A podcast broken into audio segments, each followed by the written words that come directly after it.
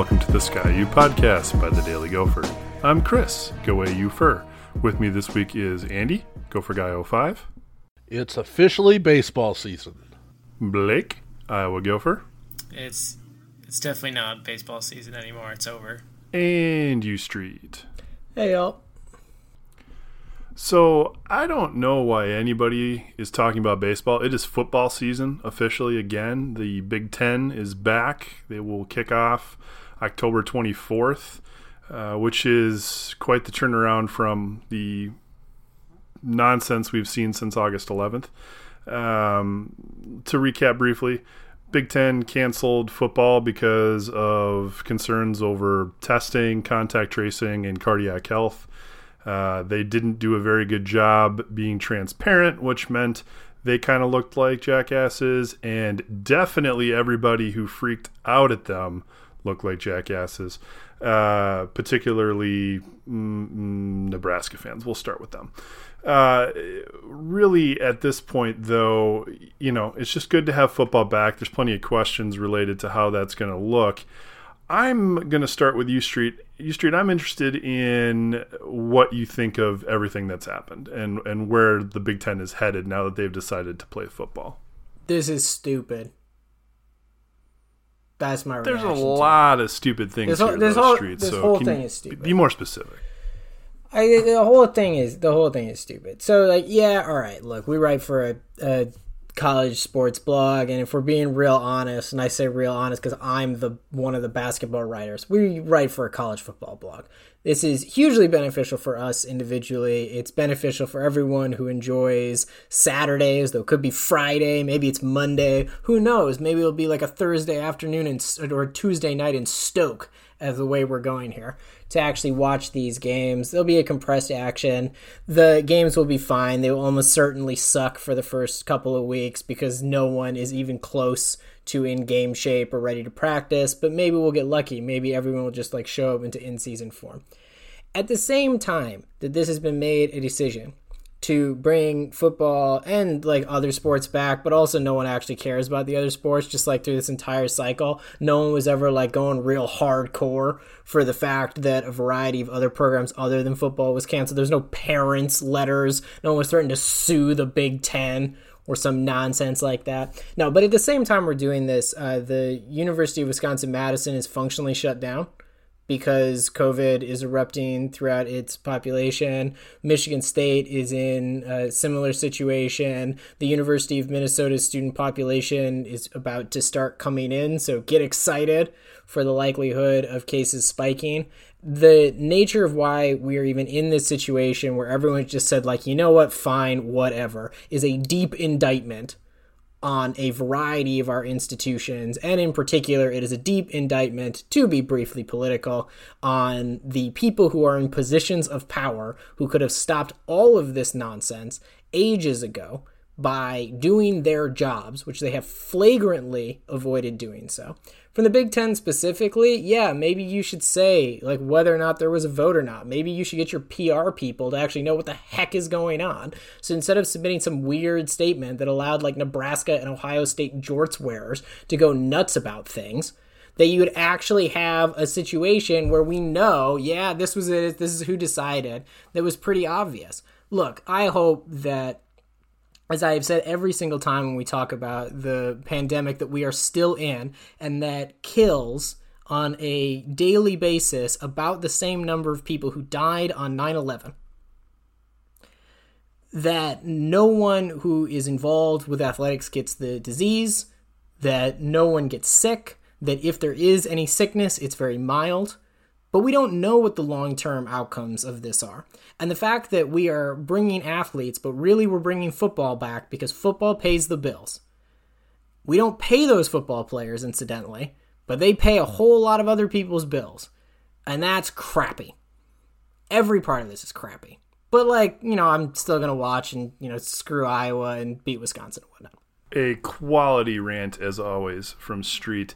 Blake, Andy, gonna let you duke it out for who goes next. Uh, do you disagree with anything that Street says? Is there any is there any ground left to cover? That was a pretty uh, scorched earth, very expansive take, um, and I mean that that's not a lot that he said that I disagree with. Um, I through this whole thing, I've just I would probably say my, my position, at whether they should play or not, has been I'm glad I'm not I'm not the one that has to make that decision because I mean I see both sides of it, and I mean I understand both sides of it. Some sides, uh, I guess particularly one side, is, has been a bit belligerent and unreasonable. Um, I'll let our listeners determine which one I'm referring to, but um, you know, like Street. Um, hey, I'm excited to have football, whether we deserve it or not, whether we should be playing or not. I'm looking forward to um, watching Go football this fall. I don't know what the season's going to be like. It's going to be, I guarantee it's going to be unlike any season we've had before. Um, but you know, I'm excited to have games because right now I, I'll be honest, I'll, I'll, take what I can get in terms of uh, some joy in life, and whether this will provide joy, who knows? I thought baseball season would provide a lot of joy, but that has not been the case as well. Although baseball season is, season is now canceled, we're moving on to football. Uh, so yeah, yeah, you know, I mean, I, I tend to agree. I think it's it's no real surprise if you follow our Twitter feed that we all sort of were on the side of, you know, we, we think the Big Ten's probably making the right decision in waiting, and and but you can definitely recognize that there's a, a definite financial impact of, of not playing football. So, you know, I I've been saying all along since we've been doing this since March that I thought that they were going to have to find a way to play some way. I was thinking it was going to happen in the spring. Um, they got the rapid testing, it sounds like, which we'll go into here in a minute, which is the catalyst for being able to come back here in the in the late fall.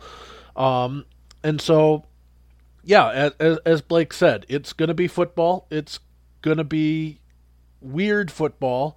Um, you know, no fans are going to be allowed at least for the first few weeks in, in any of the stadiums. So, um, and I would assume that that goes for students and or band too uh, although I don't think anybody's officially clarified that.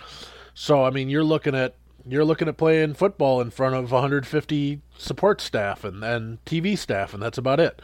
It, it don't forget and parents. parents. That's right. You're right. You're right. You're, you're right. They did say they'd put parents in. So so yeah, it's it's going to be awkward. Um, you know, and what are they going to do about pumped in sounds and things like that? That's all up in the air, and we've seen both good cases and bad cases of that with both uh, Major League Baseball and the NFL so far. So yeah, no, it's it's gonna be it's gonna be a weird season, and um, you know, I I think we're all gonna be happy to being able to watch football, but um, you know, as we go into the the specifics here, I think we're all very well aware that uh, one, there's no guarantee that the system as they or the season as they have it planned out is going to end up acting out how it's planned out just because of the different requirements that are put in place. Two, there's no real knowledge on you know player health and things like that. The way it's set up, um, there's no guarantee that you know your key players are going to be able to make it through the season. There's no bye weeks built in or anything like that. So, um, honestly, it's going to come down to a lot of who's going to have the best season. It's probably who's going to stay the healthiest, who's going to be able to avoid COVID, because with the new requirements that the Big Ten is putting into place. If if you get a couple of your key players COVID, you are in deep trouble.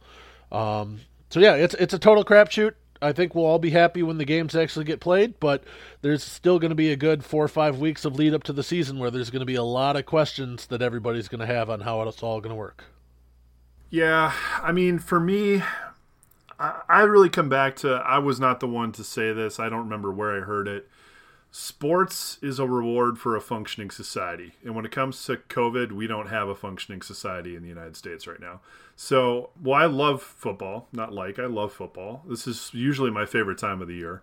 Um, so I'm not sad that football's back. I don't hate that football's back. I think there are so many other things we should be prioritizing above football, and it's not happening. So I'm just not going to get too, too worked up about it beyond what it is. Um, it's just I don't really see how it's going to work per se. I mean, here's my question.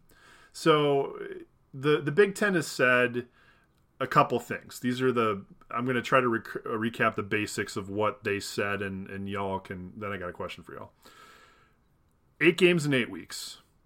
Ninth week is Big Ten championship game, and then some weird matchup that teams by seed for all the other East West So everybody plays a game on the ninth week.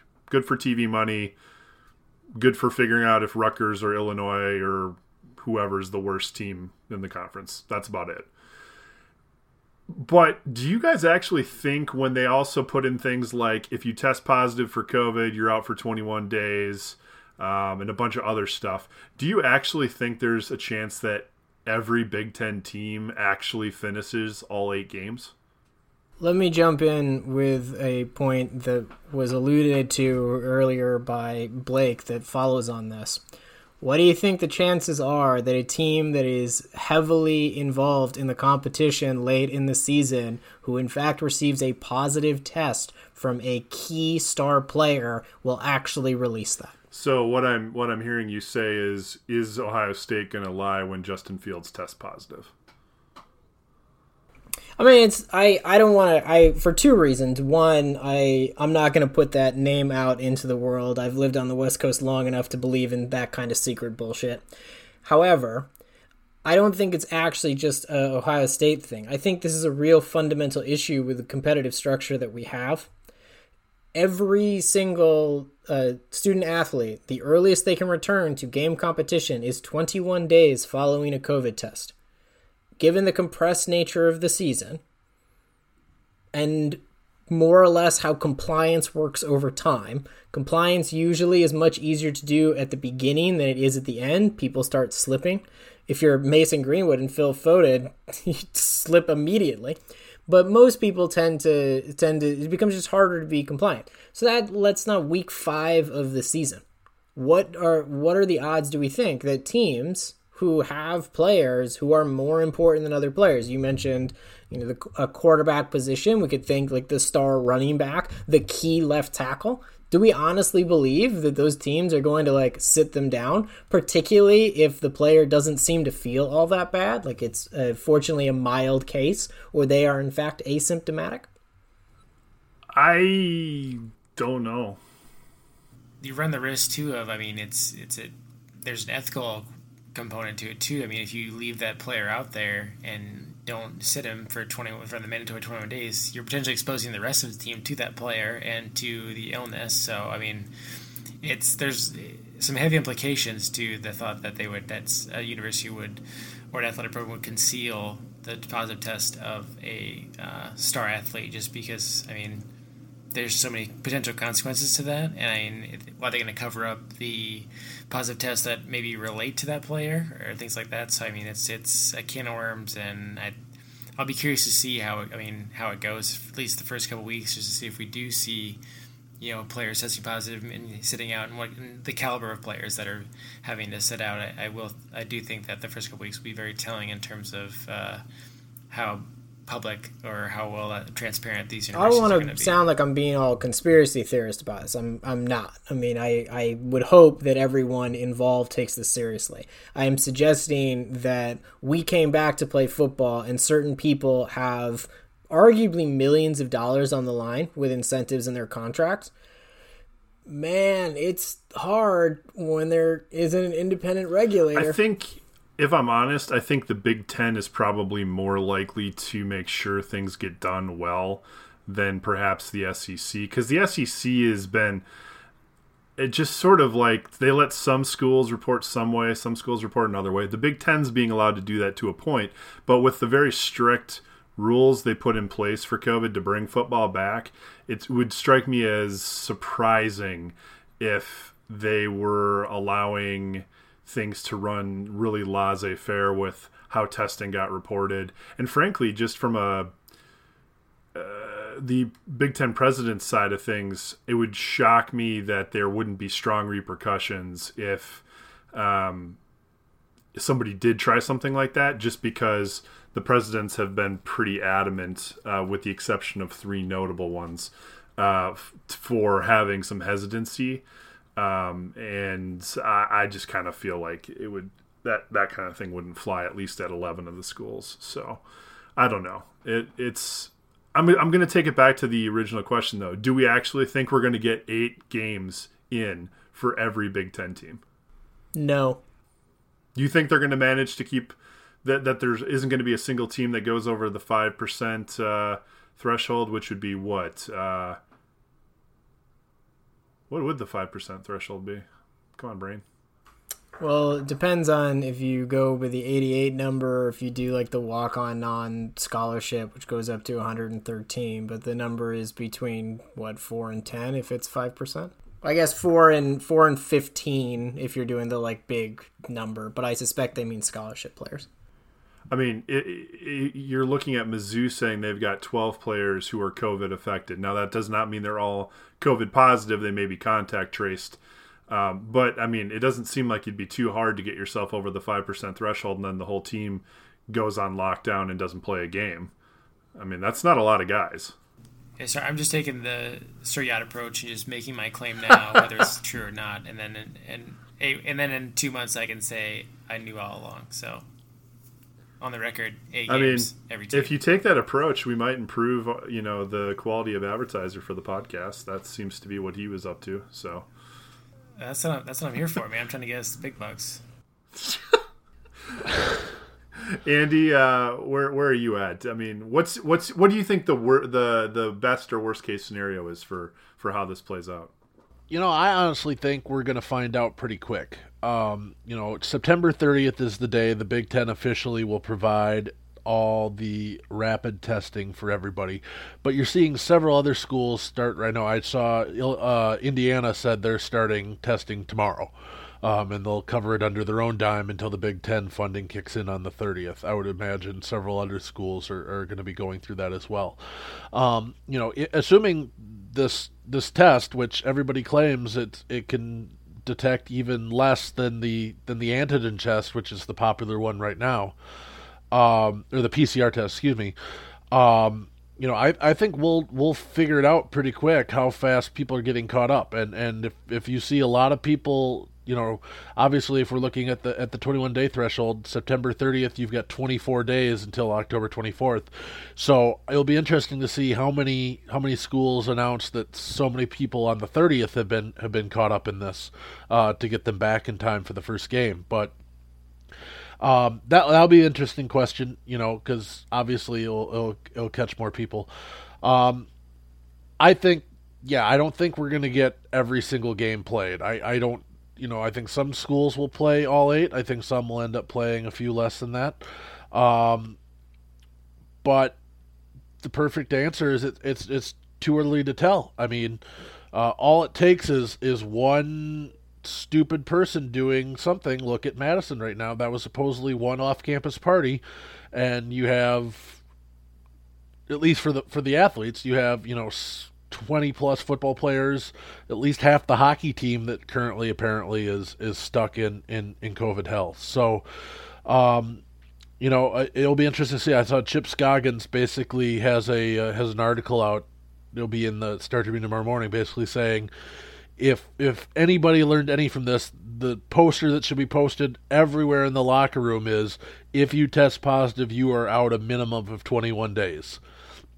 And so I think some schools, whether it and again, it comes down to the coaching staff. And as, as we've seen through this process, I think I trust Minnesota and PJ Fleck to be on their players all the time saying, hey, you can't be stupid. You can't be stupid. You can't be stupid. Whereas some of the head coaches might be a bit more freely and, and won't, and won't, you know, be as strict. Strict isn't the right word, but, you know, free to, free to let their marquee players do whatever they want, I guess, you know. Um, you know, I, I, it's all speculation at this point. I don't think anybody knows, and I don't think anybody's going to know. But um, it's going to be interesting to watch. I was kind of, I was kind of surprised, or maybe not surprised. Uh, I guess I'm curious to see if the Big Ten is going to force schools to pub- be public about their testing.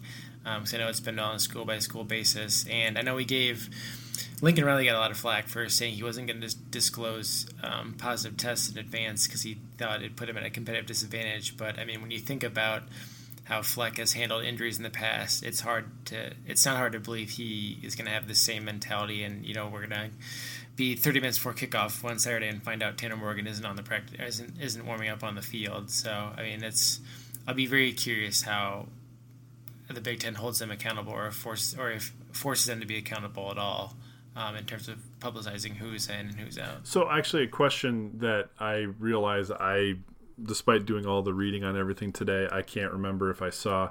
Are they officially saying they're going to test every day? I mean, it said daily antigen testing, so I assume that means every day. Yeah, yes, I, I do believe they are doing they're doing testing every single day. Yes. Okay, if they're doing testing every single day, once if they're if a team starts with a baseline of not that many infected, like theoretically, testing every single day should keep you in pretty good shape because you know it has a, antigen test has a lower threshold for popping so you could get to uh, get to an infected player before they have a viral load capable of easily infecting other people they won't have spent as much time around other people so your contact tracing is easier like theoretically daily testing should keep things fairly under control I, I've watched all sorts of theoretical things get blown to hell in the last six months. So who knows? Well, I, I honestly think um, someone. I mean, people are asking why the why the wait till October twenty fourth. I think part of it is too like some of these players aren't on campus right now. I, I think Minnesota gave them a two week break to go home, and so I honestly think part of this five weeks is get them on campus, figure out who, if any are positive, who's like who is is and who isn't, and basically effectively lock them down as much as you can, um, and hopefully by the time you get to the season, you have a clean locker room and no one's tested positive. So I, I think that is a big part of it too. It's just it's just click everyone, get everyone in the same place, clearing out any positive tests, and just getting that out of the way. And it's pretty dope that we are going to purposely segregate a bunch of people from the general population, lock them down, have them probably on close to twenty four hour watch, and not pay them. That's awesome. Not employees though. Not even close speaking as somebody who is likely getting paid uh, right now, uh, I mean, is preparing to get paid. Rashod Bateman, uh, Fleck alluded to you know trying to get him to come back. As I understand it, the rule is uh, to apply for a waiver, he'd have to pay back his agent any money the agent has fronted for anything, which in his case is probably a sizable amount, so that he can you know, train, train, train, train with really good private trainers in a really safe setting. I'm assuming that's not cheap.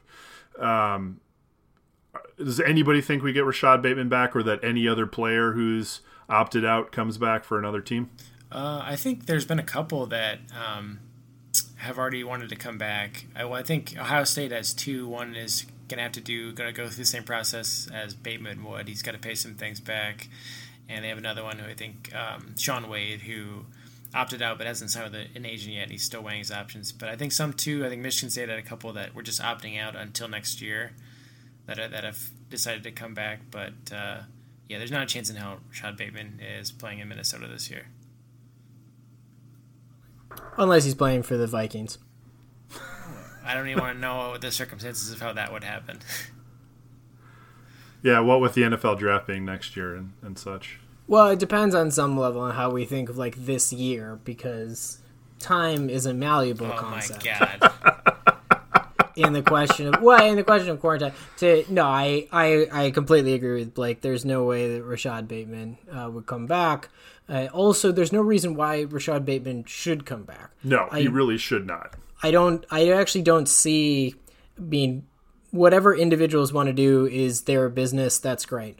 But if you have if you've opted out for this season because you are a player like Rashod Bateman, i.e., you have opted out because you expect that a professional football team will give you a rather large signing bonus when they draft you, then coming back does not change that calculus at all. There's no team that's going to look at Rashod Bateman and go, you know, I thought that dude was a sure first rounder, preseason All American, but they didn't even play for eight weeks because instead of playing for eight weeks, he was working out and training every day to be a professional.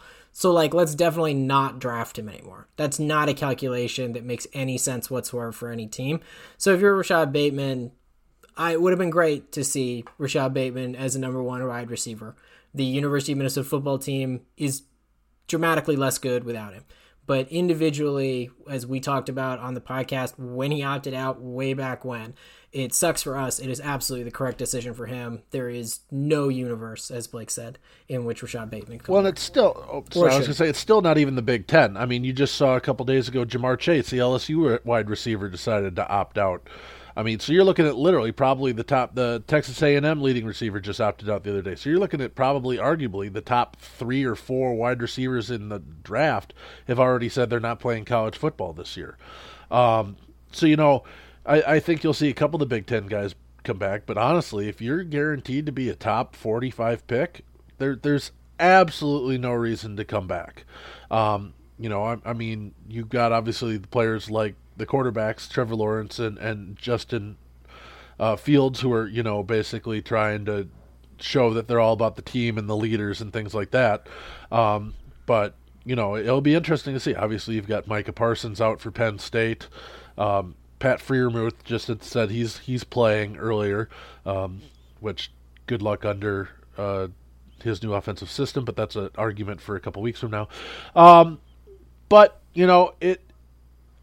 I, I don't fault Bateman for coming back. I imagine he's already been paid out a good chunk of that potential signing bonus, which is one of the reasons why he won't be coming back, because that money is gone and spent on his family or spent on training for the draft or things like that. So um, yeah, you know, I think Minnesota fans should just look forward to, to what they have and, and you know, when we start getting deep down, diving into the season here in a couple weeks, start trying to figure out that what they can do with uh, Chris Autman Bell and Demetrius Douglas, and in which one of potentially the two freshmen might step into the lineup. I would ask what everyone's predictions close out with predictions for the season, but that uh, we have no no fucking uh, idea. that's no not idea. that's not true. Street has a standing tradition uh, every year. Okay, Street Street thinks we'll go undefeated, so we've got That that, is correct. covered. So St- Street's covered because he always says we'll go undefeated. That's his bit. Uh, I don't think any of the rest of us want to spend time pontificating about something where we have absolutely no idea. So I'm going to try a slightly different tact. Which of these would you rather see? Uh, would you rather see Nebraska somehow not win a game, or Ohio State through some combination of COVID? Uh, well, no, I'm not going to say through COVID because that means somebody had to get sick. So let me step away. Uh, Nebraska does um, doesn't win a game, and Ohio State loses a game they shouldn't. So despite you know demanding this season, they still don't get to go to the college football playoff. Which one would, would make you happier? What was the first one again? Uh, Nebraska wins no games. That one. Yeah, absolutely Nebraska going winless. I mean, I can't think of a more deserving fan base. Well, they did so much to bring football back, though. That's true, and I hate to, you know, I hate to be ungrateful um, for the sacrifice and the the passion that they've shown this off season, but uh, I'd love to see Scott Frost go winless. I think that would be very funny. Yeah, well, while both fan bases probably need to be taken down a bit, uh, it, Nebraska's would go just absolutely apocalyptic, while Ohio State would be mad, but you know they're not gonna. I don't think they're gonna be demanding Ryan Day be fired if they go six and two and end up, you know, not being able to, to go to the playoff.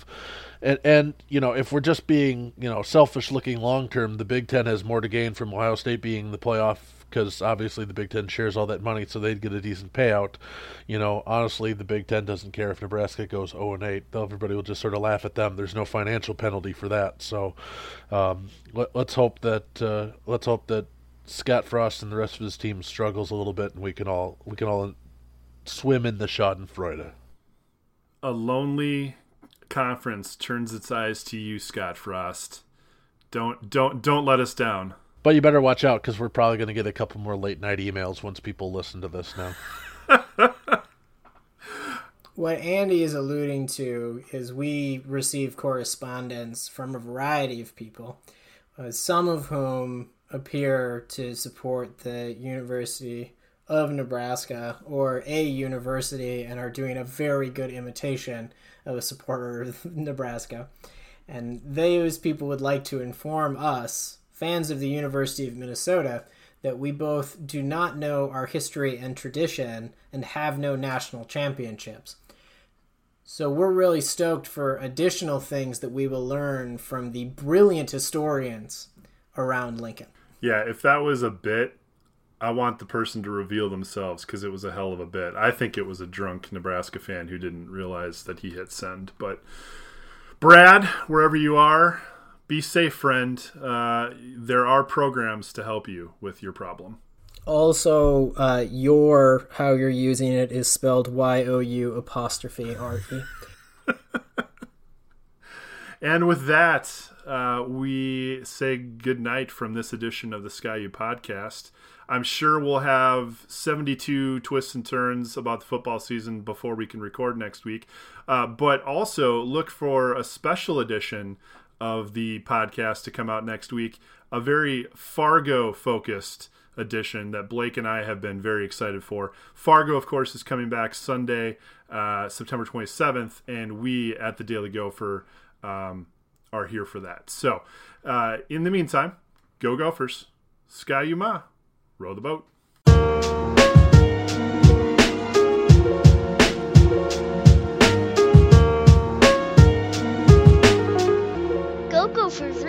Boat.